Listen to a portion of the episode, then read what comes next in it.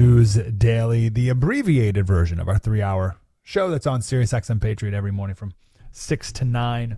Uh, so we just we give you two segments here every day. I want to give you two of our guests.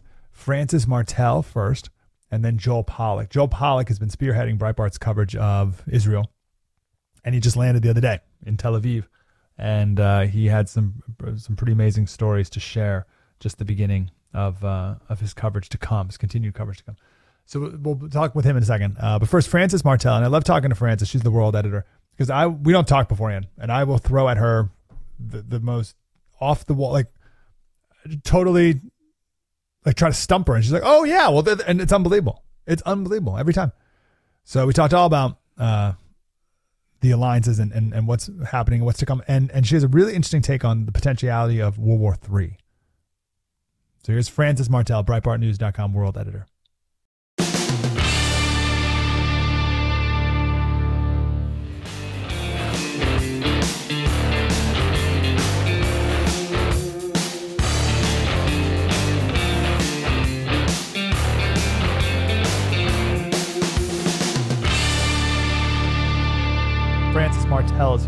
Breitbart News world editor. Frances, how are you today?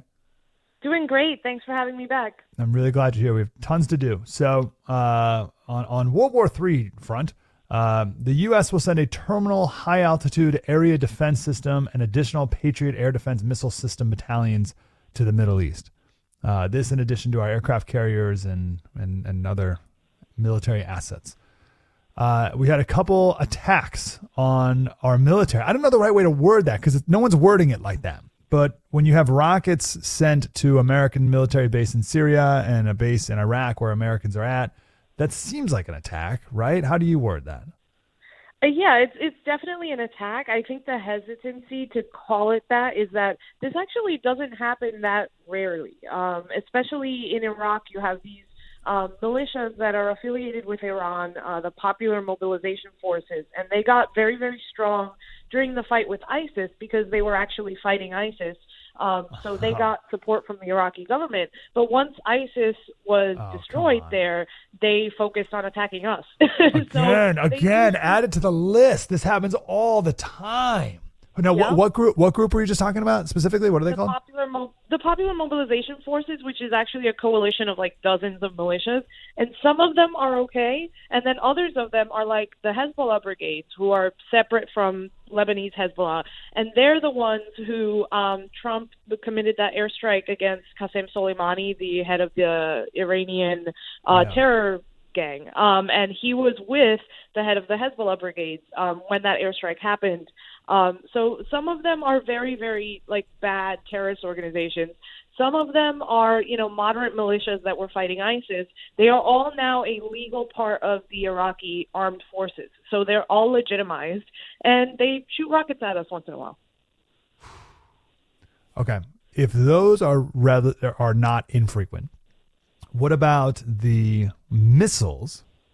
And maybe you can help us understand the difference between rockets and missiles. But the missiles that were launched from Yemen north that were intercepted by one of our destroyers in the Red Sea. That is that a com- more common occurrence too, or is that different? Um, that's a little bit different because first, because we're not totally sure what happened there, and the Pentagon explanation was very strange. They claimed that uh, the Houthis, who are um, another Iranian-backed terror organization that are operative in Yemen, shot this missile, and that they were allegedly trying to hit Israel, which is a, a very far away for one of their kind of low grade rockets to go, um, and that we intercepted it, as opposed to the Houthis tried to shoot at us. Um, and I think there's also sort of a you know bad faith cynical view of this which is one of the first things that Biden did when he became president was to delist the Houthis as a terrorist organization um, because he wanted to send them money because allegedly they were going to use the money for humanitarian aid sound familiar um, so Biden wow. delisted the Houthis as terrorists they immediately began shooting their missiles at Saudi Arabia that's kind of their more common MO is to try to attack Saudi Arabia since Yemen is so close. And now we have this situation where they allegedly tried to hit Israel and we intercepted it, um, as opposed to, you know, what it looks like, which is they tried to shoot at our Navy. Yes, and it, it seems like they were. Uh, it was more than well, from what we even know now, more than we originally were told. Right, so it's like it's like six or four cruise missiles and fifteen drones. What are these drones that these guys have? Well, these are probably Iranian-made low-grade drones. Um, a lot of these Iranian drones, they, they call them like kamikaze drones because they're basically a bomb with wings on it, Okay, and they just yeah. sort of fly around and explode. It's very different from the high-tech stuff, for example, that Turkey develops, the Bayraktar drones, which are cheaply made but very efficient, and those are being used in Ukraine, and those are kind of different from the Iranian, you know, sort of low-grade stuff. But Okay, nonetheless, you know, a flying bomb is not is not Yeah. something to be, you know, unconcerned about. Yeah. Okay. Um, talking with Frances Martel, Breitbart News World Editor. So we keep hearing about Hezbollah. Can you tell us what that is? What's what's Hezbollah and how are they different than uh, Hamas and other groups like that in the area? Sure. So Hezbollah is officially a political party in Lebanon. Um, it's run by Hassan Nasrallah, who is a terror chief, and Hezbollah actively engages in uh, terrorism in bombing people and killing things on a regular basis on behalf of the Iranian government. Um, it's separate from Hamas, and and it is they have disagreements because Hamas is a Sunni jihadist terror organization. Uh, Hezbollah is Shia, and that's why they're al- allied with Iran. Iran is also a, the world's largest Shia state. Um, so they, um, you know, once basically they agree on destroying America and Israel, and once we're off the map, they will probably fight each other Yeah. because they they disagree kind of on the purity of each other's Islam. Um, but for now, they're working together because they agree on the ultimate goal of destroying Israel and destroying America, and so they um, they and and they sandwich Israel, right? Because Gaza is on the other side of Israel, which is the the Hamas stronghold, and then Lebanon is to the east. So if they cooperate, they can kind of gang up on Israel, and that's the the worst case scenario. Yeah. So obviously they don't. Uh, Netanyahu, Israel has been telling Hamas or Hezbollah to stay out and not get involved. Uh, we had a caller the other day.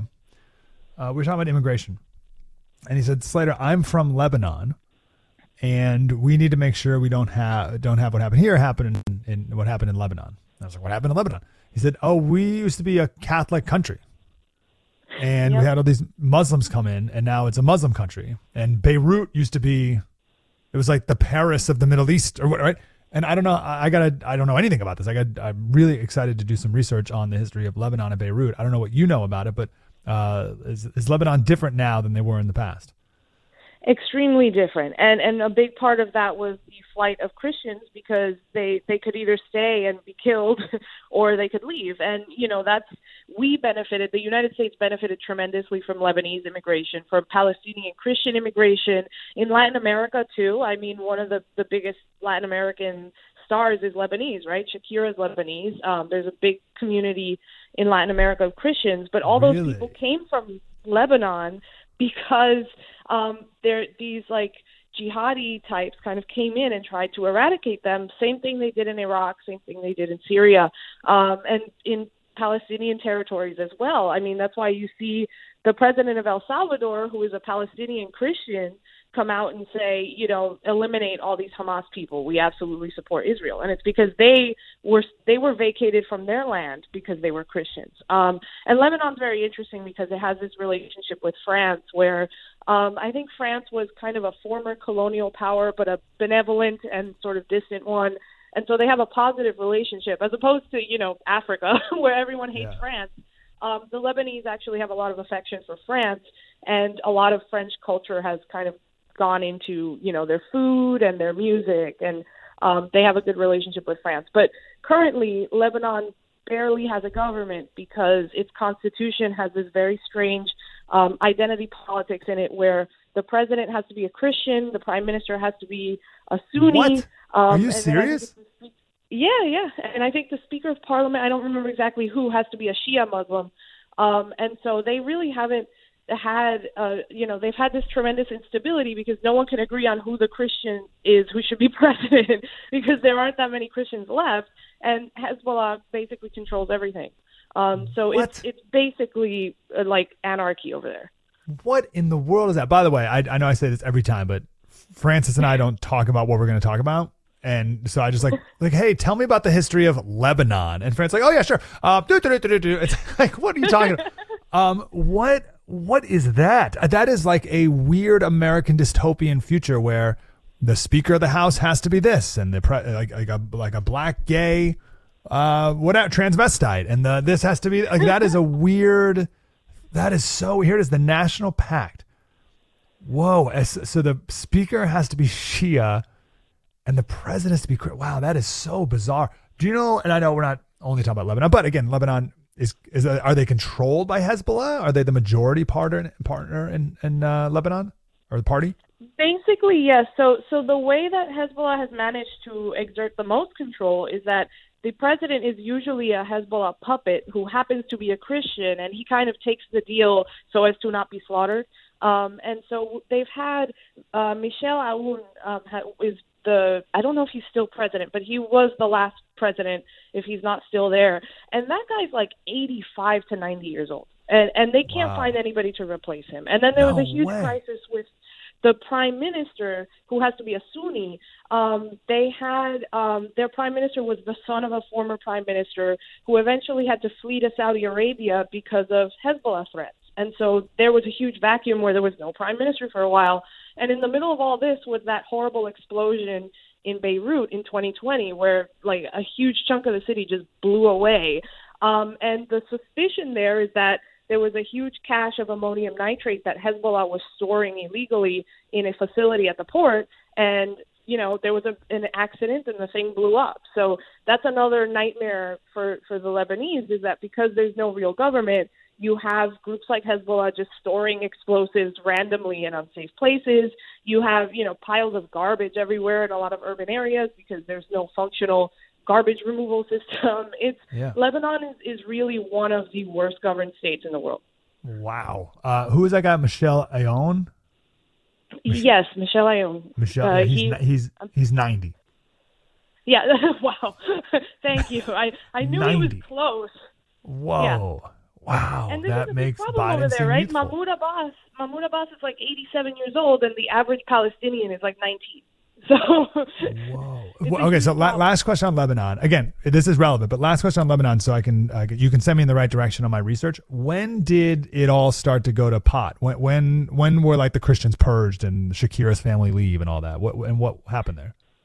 Um, I believe it was sort of aftermath of World War II was really okay. when things got bad because that's when the the in, the French and British influence in the Middle East kind of collapsed. Um, and after World War One, the Ottoman Empire collapsed, and so there were territories in and around Lebanon that were Ottoman that w- became British or French, and that led to some stability. But then after World War II, the Europeans left, and they left a, a power vacuum that they did nothing to, you know, help fill, and so that's where you get the chaos.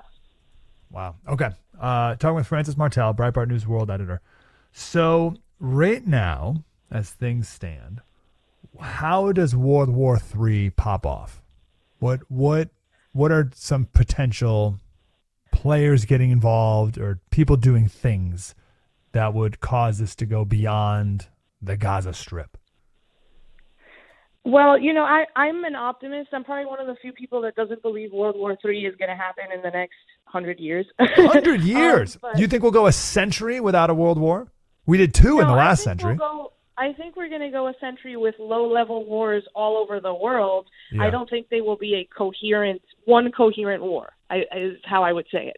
As long as there are pockets of fighting everywhere on Earth, and everyone who wants to go to war is happily going to war, mm. I don't think it's going to escalate into an organized conflict. Um, I could be wrong, but I think the only thing that could turn it into an organized conflict is the use of nuclear weapons. If we have some surprise North Korean attack, or if the Iranians finally get a nuke. Um, I think that's really the only thing that's going to lead to um, countries actually agreeing and creating, you know, a a coherent, unified uh, allies set yeah. of fronts fighting each other. But if, okay. if, but if we have what we have today, which is you know half of Africa is in a state of civil war, you have the Taliban in Afghanistan, you've got you know North and South Korea are technically at war, Russia and Japan are technically at war, um, Latin America is just a guerrilla mess. Um, as long as all of that is happening and weapons are flowing and people are fighting, I don't see anyone who really benefits from organizing that into a conventional world war. Whoa. That is like the most optimistic negative take I've ever. Like, that I know was it's beautiful. a hot take. no one's going to agree with me. I'm sorry for the No, no, I, th- I think that's like so poetic. As long as weapons are flowing and people are fighting, there won't be a world war. It's like it's like oh, I, yeah, I, I guess good, yay. I guess it works out still, kind of. So, but like at least you're not like the idealist who's like no peace on earth. Like no, no, no, No, I- no. there's I don't think that's how humanity rolls. I really don't think you know I don't want to get too religious with it, but I don't think that's the purpose of Earth to be a paradise where we're all here and, and have a good time. No, Um, the- I think this is a trial. Um, but uh, yeah, I just the, the the days of organized world war really seemed to end with Vietnam, and and we really haven't had a situation where it makes any sense to um, to have just you know conventional wars where we pick an empty field and then we send soldiers in there to kill each other. That's just that's not how we live. We live in the 9/11 era where someone flies a plane into something as opposed to conventional warfare. Gosh. Hmm. Okay. Now, I f- uh, if there were even a nuclear bomb exploded, I still think there'd be calls for ceasefire and not and Okay. Oh, de-escalation. Of You know- course, there's always a call for for ceasefire from the person who dropped the first bomb, so Yeah. that they don't get retaliated against. Yeah, yeah, and, but it's like working. I mean, that, that, Yeah. that's, that's we hear we hear it working right now. Like, oh no, Israel ceasefire, ceasefire. It's like, well, guys, w- okay, let me talk about Iran for a second. Let me ask you about Iran. I don't know anything about Iran, so I'm not talking about it at all. Let me ask you, what do we need to know about Iran and the people of Iran and the government of Iran? And you mentioned if Iran gets a nuke, how much of their talking about Israel and wanting to wipe them off the mat map would they really do, or is it just uh, a power play in, in that part of the country? Um, there's no reason to believe that they're bluffing. Um, I'm, a, I'm a big believer in when someone tells you who they are, believe them. Um, and especially because this is a uh, theocracy that is essentially a, a death cult where all they do is chant death to America, death to Israel at every event. They threw a block party after the Hamas attack. The government sealed off parts of Tehran and started giving away free lemonades and blowing off fireworks to celebrate, you know, beheaded babies. So um, that's the government that we're dealing with. I think something else that is uh, kind of low key about Iran that we should know is that it is socialist and it supports every socialist and communist on the earth. We have this, um, especially our corporate media love to be myopic about foreign affairs, and they see Iran as a Middle East Islamic problem, when in reality, Iran is funding the Venezuelan regime and making a ton of money off of Venezuelan oil, number one. Number two, they're very close to China. They're very close to North Korea. They're very close to, you know, Vietnam, Cambodia, Laos, like Russia. Any socialist, communist country in the world has friendly relations with Iran. And that's really important because in our media and the way we see Iran, we see them as a rogue that nobody likes. and they're actually very popular around the world because they are united with all the socialists. Um, so that's a very important thing to know. And the third thing I want to mention is the Iranian people absolutely hate their regime. And a lot of Iranians have been dying in the past two years simply going out in the street and peacefully protesting for an end to the theocracy. And a lot of Iranians are pro American. A lot of Iranians have no real problem with Israel. They have a problem with their regime beating them to death for wearing their hijab incorrectly. That's their problem. So um, there's a big divide between Iran and its people, which is true in like every dictatorship. Um, and Iran is actually way more popular than internationally than we hope we would hope it would be. Okay, very interesting. All right, I got to ask you this question that I've been asking everyone, and I haven't been thrilled with any of the answers. So I'll put you on the spot here. Um, Okay. I asked this because Biden in his address the other day said Hamas does not represent the Palestinian people. So the question is, at what point are people responsible for the government they have? And I'm looking for a, a principled way of looking at that because uh, last week we talked to Aryeh Lightstone, who was uh, number two ambassador to Israel during the Trump years, who was behind the Abraham Accords, and he mentioned the same thing you did about Iran. He said Iran, the Iranian people are very different than their government, so you can't, you know, quote unquote, hold the Iranian people responsible for their government because there's such a, a divide. But like in Gaza, like like what are we supposed to do? Like I don't like how how how do you divide the people from a government. I don't know. And then you bring it back to America too. Like, are we responsible for our government in America? So we can go country by country, or do you have any broad, uh, principled analysis on, on how you are supposed to look at if a people are represented by their government or not? I think if you look at had there been a free and fair election that includes most of the adult population that is alive today, that's the first thing. Number two, um, how is the school system? Uh, is there indoctrination? And number three, what's the situation with protests? Are there protests against that regime? So you could use that, for example, China's an easy one, right? There's no elections um, that represent anybody, and there's uh, there's protests. You know, there's thousands of protests a year against the government, um, and that the regime doesn't really allow anyone to. It silences everyone. So that's obviously not representative. Iran is similar in that there are no free and fair elections. Um, there's constant indoctrinations in the school, and there's constant protests.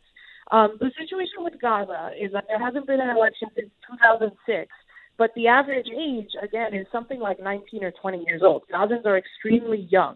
So the vast majority of them have did not vote in that election, did not vote for Hamas.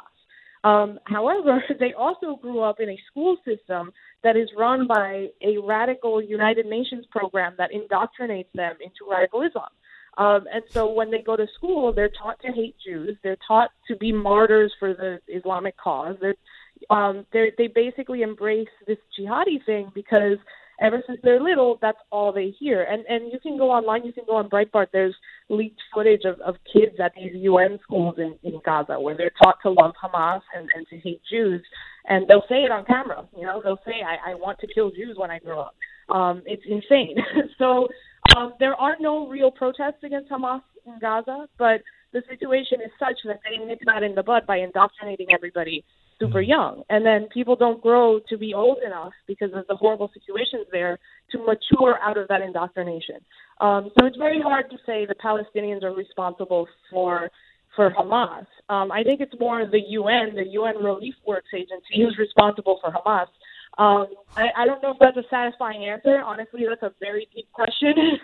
oh, sure. well, no, you did great. And, and it's funny, Un- UNWR, or however you do that acronym, uh, Trump stopped that program you were speaking of, and then Biden, of course, brought it back. Um, yep. So, but it sounds like you're more on the side of a people are not a government is not representative of the people. Like that seems to be your more instinct. I, I think there have to be very specific criteria in place for you to blame an individual for the government that they live under. Um, I and, and I think that the, that threshold is really high. There are very few places mm. where you. What about say, America? Well, they, they Yes, I, I think America is fair, especially locally. You're responsible for your mayor. You're responsible for you know your state co- assemblyman.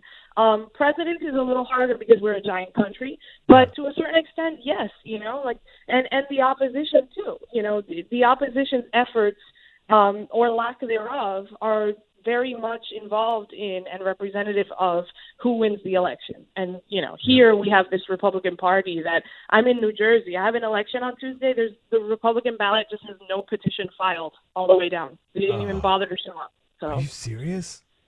Yep. What in the world? Okay. Um, I want to see if we can get uh, write myself jo- in. That's exactly. Everyone do it. Uh, you're the second. We had talked to Matt Boyle earlier, and people said that they're calling for him to run for Congress, and he's like, I don't know, I might do it. So there's our there, we have two Breitbart people running for running running for office. Um, I just don't want to live in D.C. You know, if I can drive to Trenton a couple of times a week, that that's fine. But I'm not yeah. living in D.C. Fair. Um, all right, so I, I, we're gonna talk to Joel in a minute. We'll see if we can get him on the horn. Uh, but let me just last question for you is uh, anything we need to know. I, have been uh, asking my questions the whole time. Is there anything you want the Breitbart audience to know? I just want people to focus on the election in Argentina, the presidential race, because um, it's just going to a runoff down there between a socialist and a populist pro-life libertarian, um, which I've never seen in the history. Like I've been doing doing this job for ten years, I've never seen a candidate that is that representative of what I would say is kind of American um, pro-freedom values anywhere in the world. So I'm very curious to see how that ends up. Very likely he doesn't win, um, but I think we could learn a lot from that election on why people vote the way they do and what you have to do as a conservative to galvanize voters. Mm, this is the guy with the crazy hair. What's his? Yeah. Uh, when's the election? Um, so there was an election yesterday that's going to trigger a runoff on November 19th. Okay, we'll keep an eye on it. Uh, Frances Martel, Breitbart News World Editor. Wonderful to talk to you as always, Frances. Thank you. Absolutely. Thanks so much. So good. Let's go to uh, Keith in Texas before we take an official break here because uh, we were talking about Lebanon for a good amount of time. Keith, how are you, sir? I'm well. How are you, sir? Really good. Uh, thank you for picking up on this point. What is it? Well, today is the 40th anniversary of the bombing in Lebanon, and I'm not hearing a whole lot of people talking about it. It's kind of forgotten because 241 Marines were killed in their sleep at 6:30 this morning, and it just it, it, it Hezbollah took responsibility for it, and I guess a couple of weeks ago I heard Iran did as well, and it just it, it totally amazes me that something like this could be forgotten with so many people uh, that that were killed needlessly killed. And it uh you know it, if we would have been on top of our game we should have taken Hezbollah out then. Yes. Why gosh that's very interesting. Why is this attack as you said 241 marines and sailors killed why does this yep. one not hit the, uh, the the popular imagination of the American people? Why is this one not? Why why is January sixth a date in our pop I, culture, but October twenty third is not? Tell you, I wish I could tell you. I've talked to young, and uh, you know, hey, what's that hat you're wearing? Lebanon veteran, and I'm like, you haven't heard about it? You, that you were never taught about this camp? Well, no, I can you school me on it?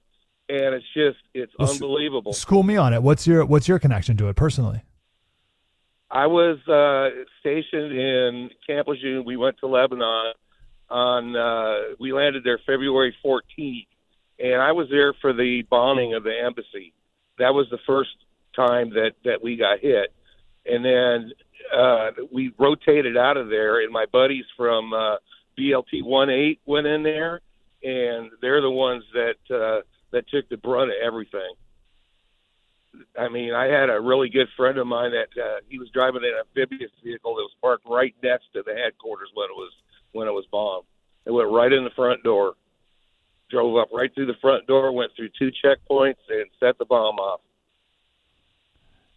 And this was Hezbollah who did this. Yes, absolutely. Look it up. It's got there's videos all over YouTube of it. Wow. Here's a I'm reading from this is from the Marine Times. Um, this is a retired Marine colonel. He was asked why it's not talked about. He said because it was a mistake. The Marine Corps does not celebrate mistakes. What do you think of that? Well, you know, our rules of engagement over there were a little bit different. You know, we we couldn't lock and load. How's that? So we got shot at. We had to get permission to load our weapons and even that's the norm now. fire. Yeah, no, that that's the norm now. That's a normal. You have to account for every bullet. Uh, this was the so this attack was the largest non-nuclear blast in history. How can that be? That's enormous. Yes, it was huge. I think it left like a thirty foot, thirty by sixty foot crater, something like that. Wow, and not you're right. No one talks about. Certainly not taught in schools or anything like that. Wow, that's incredible. Uh, we'll never learn. We haven't. We haven't learned. That's for sure. Keith, thank you, sir. Thank you for your service. Thank you for calling in.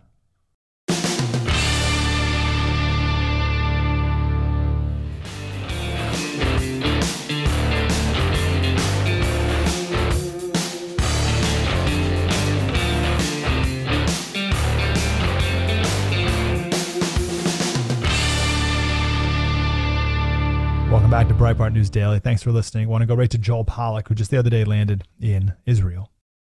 Joel, thank you, sir. Thank you for being here. Thank you for all the work you've done spearheading Breitbart.com's uh, incredible coverage of this.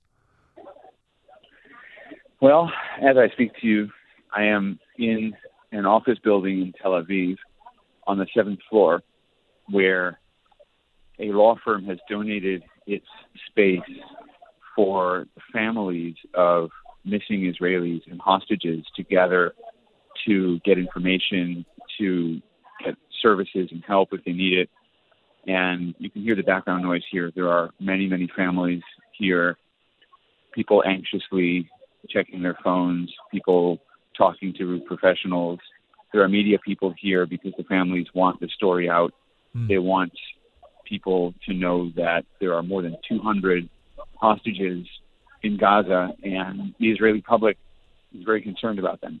If you want one explanation above all the rest that the Israel Defense Forces have not gone into Gaza yet in a ground invasion, it's the fact that there's still grave concern over the hostages, and there are efforts to try to get them back before the war heads to that next phase.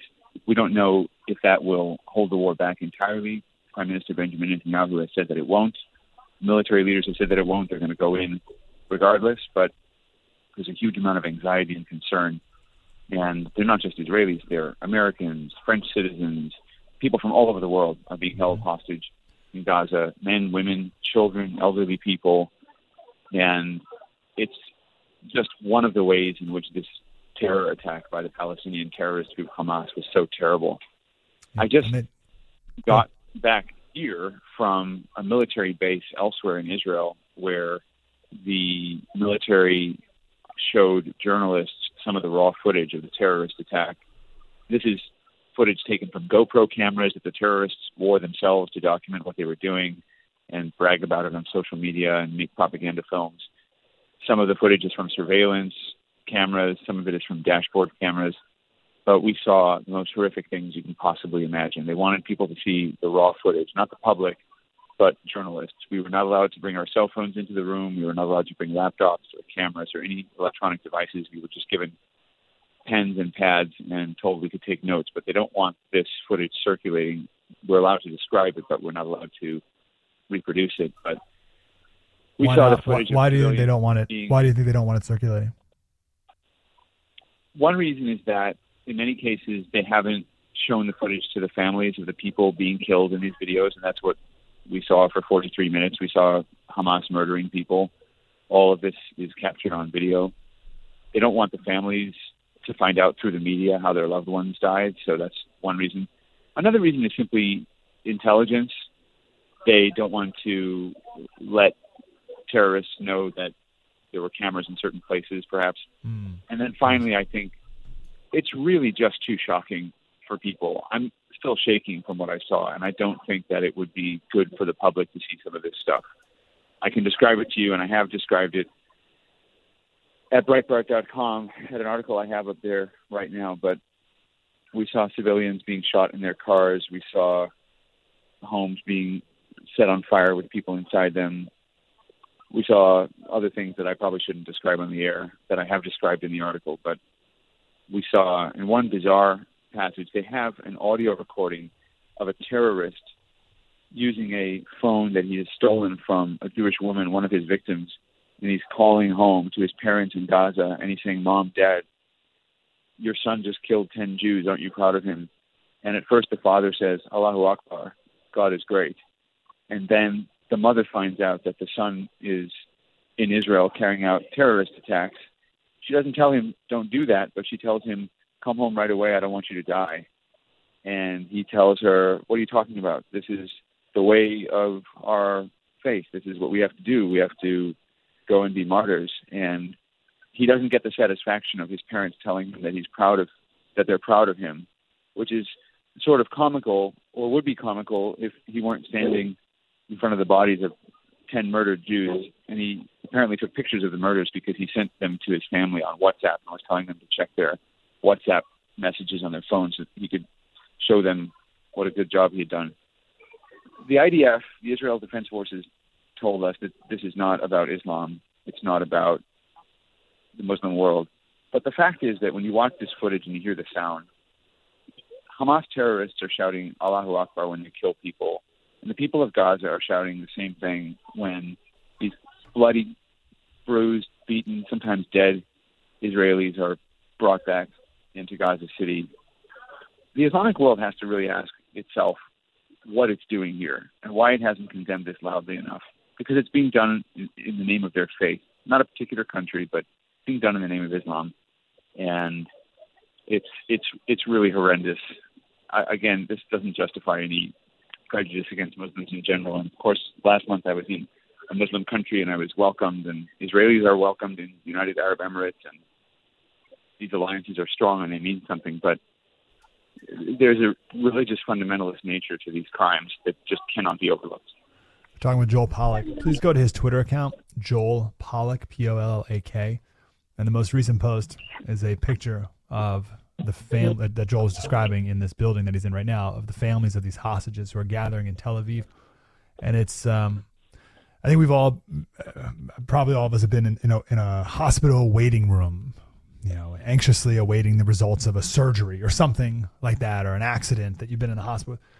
That's something. I have to imagine this is maybe worse uh, because your family member is potentially maybe still alive and being tortured and all the rest. That's that's horrific that I my my soul doesn't can't comprehend. Do these people there have any insight, any intel on how their family members are?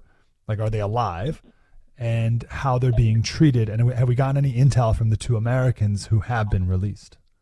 Can you guys hold on one second, please? Just something Yes. is happening. Hold on.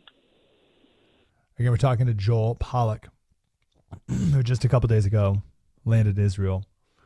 Um, I'm sorry. Um, we just had a huge delegation come in here. Uh, at, so, as I said, I'm standing in the Center for Absorbing and Advising Families of Hostages.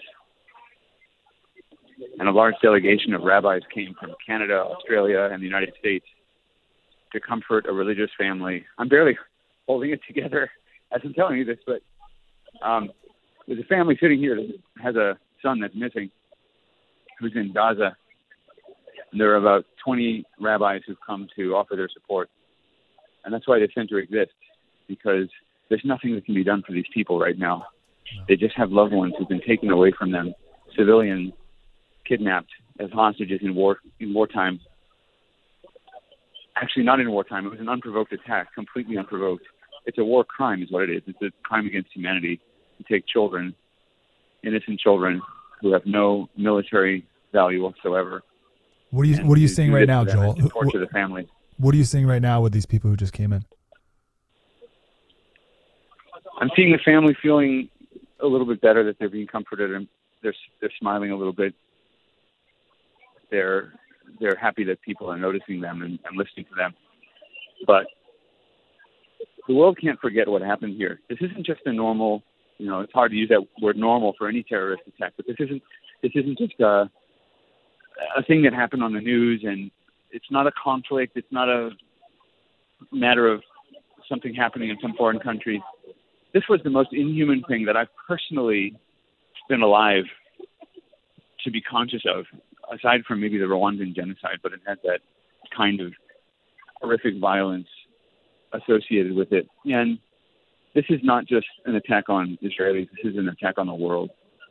If we sit and let this happen, we are uh, bystanders to, to some of the worst things that human beings have witnessed. And we have to help the Israelis in any way we can get rid of this Hamas terrorist organization. And whatever it takes to do that, we have to do. Whatever Israel has to do to get that done, we have to allow. Mm. Because, in the name of justice, actual justice, not social justice nonsense, but actual justice, that is to say, punishing the wicked and restoring faith and morality in the world. This is our mission too. We don't have to put boots on the ground, but we have to support Israel, and we have to support these families, these these innocent people who had children and parents and loved ones taken from them for no reason whatsoever, and who are being held in the tunnels of Gaza by. It's hard to call them terrorists, even. I mean, they've just Yeah, they have no humanity Yeah. the people did, who did this and are, my- and are still doing it. My last question for you, Joel, and I'll let you go. How much hope do you think these family members that you've seen, how much hope do they have right now? Are they able to cling to? I don't know. I don't see anybody giving up. I don't see anybody who's not functioning. People are on the phone. They're trying to do something, but uh, I think there's still hope. As long as Israel has its military And let me tell you, I've been down to the border. I was there yesterday, and the soldiers are ready to go. They're ready to fight. They want to go in. They're ready to die so that nobody else in Israel has to die the way innocent people died, 1,400 of them, in the terror attack. If they're given a choice between being murdered in their homes or dying fighting, they're going to die fighting. That's the attitude among these young men and women who are on the border. They're the best, the best kind of people you could imagine. They're mothers, fathers, husbands, brothers, sons. They're caring people, and they care about what happened, and they're not going to let it happen again. No, they're, no, no, and and they're coming from around the world. fight. Yeah, uh, Joel, is shalom the proper goodbye in a time of grieving as well? Yes. Is there another proper goodbye? Well, what what Israelis are saying is which means we will win victory together, Mm. and that's that's how people are greeting each other. That's the sign on all the billboards or some version of that sign. And that's Menatchim biachad, we win together. Uh, victory is every. There are posters shouting victory everywhere on every building, every public place. People here are focused on victory. And I should say that, you know, in the States, I went to memorials, I went to vigils. It's important to memorialize the dead. It's important to, to grieve together. But there's also a sense of purpose here. And I want to convey that to my American listeners, to this show, and also to especially the American Jewish community. It's not just about feeling sad and sorry. It's about having a sense of purpose. Find something to do to help these people get their loved ones back. Call your congressman, call your congresswoman, thank them for supporting Israel. Make sure that Israel gets the funding it needs, the ammunition it needs. They're not asking for boots on the ground. They're asking for ammunition because this is going to be a long fight. It's going to involve a lot of Iron Dome missiles. It's going to involve a lot of bullets, and we need to help them do it because we cannot let what happened in the Holocaust happened again. This was this was that kind of event. But we're not going to sit here and, and mourn. We're going to get it done together. And my job is to tell the story, which is why I came here. Yes. Uh, and I've got to go tell that story now, but I really appreciate Please. the opportunity. Thank you, Joel. Thank you. Uh, Breitbart.com. You can follow all of, of Joel's uh, experiences, his journey right now in Tel Aviv, as you just heard. Thanks for listening to Breitbart News Daily. Uh, let's tomorrow. I must share this story of the Six Day War. We must make sense of this. We must talk through this. Think through this. Have that moral clarity people are very critical of uh, of like college presidents for lacking moral clarity. Okay, great. We need it, and I think this story will help us get there. Do that tomorrow. Mike Slater, Breitbart News Daily. Spread the word.